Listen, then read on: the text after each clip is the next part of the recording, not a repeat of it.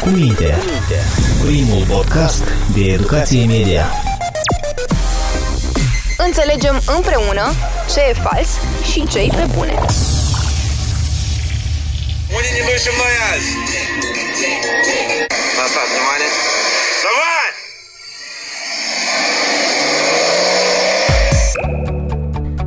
Urcă pe clădiri cu înălțimi de zeci sau sute de metri, alții organizează curse ilegale cu mașini. Tot mai mulți adolescenți și tineri din țară, dar și de peste hotare, sunt gata să meargă la orice doar ca să adune cât mai multe like-uri și vizualizări pe rețelele sociale, fiind vorba în special de Instagram și mai nou TikTok.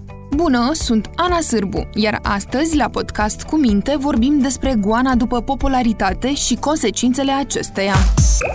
În Republica Moldova, 40% dintre copiii sub 10 ani au deja un cont pe rețelele sociale, iar două treimi din cei cu vârsta cuprinsă între 12 și 15 ani accesează zilnic internetul.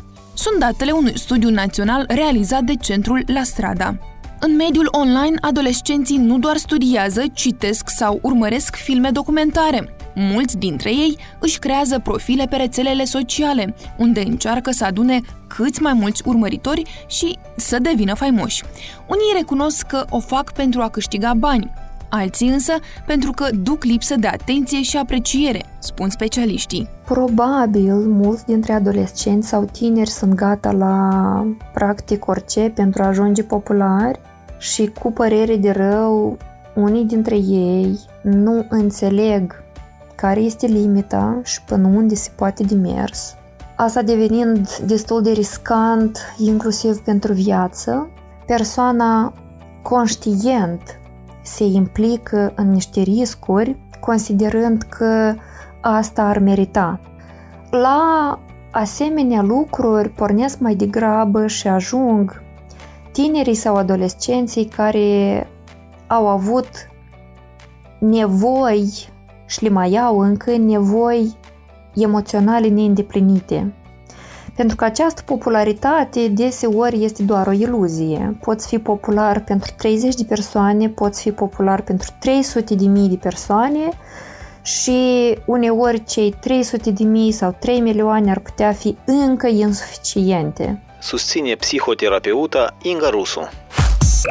În era like-urilor și sutelor de mii de followeri, goana după faimă poate să atingă cote extreme. Tinerii își riscă viața, sănătatea și integritatea fizică în schimbul aprecierii fanilor. Câteva săptămâni în urmă, poliția din Chișinău a reținut mai mulți tineri pentru că ar fi organizat curse ilegale de mașini în capitală. Cei care se aflau la volanul automobilelor au recunoscut în fața oamenilor legii că voiau să filmeze secvențe video pentru rețeaua TikTok. Tinerii au fost amendați de către polițiști.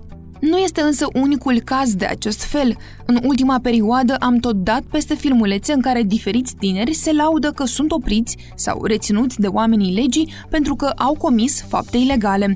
Astfel de videouri au devenit un adevărat trend în rândul tinerilor care nu dețin încă un permis de conducere.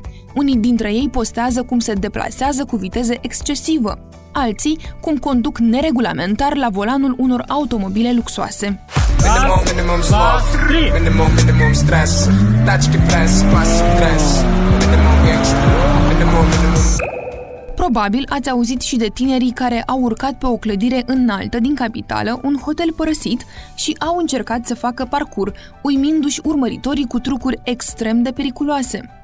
Iar unul dintre cele mai recente incidente e al băiatului care a căzut de la o înălțime de câțiva metri într-un centru comercial din capitală în încercarea de a filma un video pentru TikTok. Potrivit medicilor, drept consecință, el a suferit mai multe intervenții chirurgicale complicate și chiar dacă a fost externat, urmează să mai fie operat. Popularitatea este undeva o nevoie umană care este caracteristică nu doar tinerilor. Acest lucru ne conduce spre iluzia fericirii, care este doar o iluzie. Și punem pe umerii acestei nevoi de recunoaștere socială dependența noastră de a ne simți bine. Susține psihoterapeuta Inga Rusu. Cu doi ani în urmă, Ana Maria Ion, o tânără de 20 de ani din Chișinău, a decis să devină vlogheriță, fiind inspirată de o altă tânără faimoasă din Rusia. Ana Maria postează scurte secvențe video umoristice, fiind urmărită de peste 120.000 de persoane pe pagina sa de Instagram și aproape 90.000 pe TikTok. Când am postat primul video, sincer, nu știu, avem foarte mari emoții, încă o dată repet, deși și ați zic lumea. Majoritatea adolescenților vor să devină populari doar din considerentul de popularitate posibil și posibil bani. Nu, adică, sincer, eu când am început, eu nu mă gândeam că să primesc din asta vreun venit. Eu știam, desigur, că din asta poți să faci bani prin reclamă, dar eu nu, eu nu mă gândeam că eu o să ajung la 100 și ceva de mii, sincer. A spus tânăra. Tânăra spune că îi place atenția fanilor, acesta fiind unul dintre motivele pentru care continuă să creeze conținut pentru social media. Pentru mine tot e tare plăcută atenția asta, adică chiar și când mergi undeva pe stradă, oamenii se interesează, se uită la tine, te recunosc și vin să facă o poză cu tine.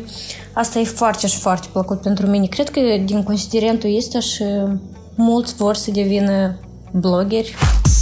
Totuși, zicea ea, și goana după popularitate are limite. Nu toți tinerii influenceri ar fi gata de orice pentru vizualizări și aprecieri. Când oamenii sunt gata, pur și simplu, nu știu, la careva chestii pentru mine inacceptabile ca să-și mărească auditoriu, când vine vorba de hype murdar, anume prin chestii care oamenii, nu știu, nici nu prea au principii când fac așa chestii. De pentru mine asta e ceva inacceptabil.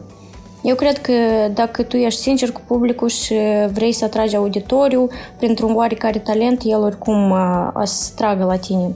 Dacă nu se trage printr-un talent sau nu știu care chestii, păi pur și simplu înseamnă că posibil asta nu e a tău. Eu nu iubesc să fac ceva pentru urmăritori. Adică eu fac ce și fac și oamenii dacă dacă le place, să uită la mine. Dacă nu, sau dacă deja nu le mai plac, în oarecare considerente, pot să-mi dai un follow. Eu nu mă, nu alerg atât după urmăritori, după vizualizări. Interacționez cu publicul, să fac uh, videouri amuzante și să postez poze. Asta e cam, cam tot ce fac eu pentru a, a atrage un public. Am înțeles cauza tendinței spre popularitatea multor adolescenți, dar ce trebuie să facă părinții în astfel de cazuri? Să le interzică să facă postări pe rețele? Să nu le ofere telefoane? Să le deconecteze internetul? Și atâta timp cât părintele este corect față de sine, în atitudinea lui de părinte, este corect față de copilul pentru care el este responsabil, atunci copilul ăsta va crește deja cu limitele foarte clare pentru această viață. El va înțelege atunci ce îi face bine, ce nu îi face bine. Și asta pornește din primii ani de viață alături de părinți. Nu prin impunere de restricționări, de limitări în ceea ce înseamnă utilizarea internetului sau control excesiv. Nu, ci prin propriul model de viață, prin propria corectitudine, prin propria securitate emoțională este posibil ca fiecare dintre copiii care cresc în maxim siguranță și securitate să nimerească și pe un teren riscant. Este ceva firesc, părintele nu tot timpul va fi alături, părintele nu va putea controla orice la acest copil. Însă, un copil care pornește deja cu resursele de acasă și vorbim aici de resursele emoționale, el va înțelege până unde se poate sau chiar dacă am mers pe un teren greșit, eu mă pot întoarce înapoi.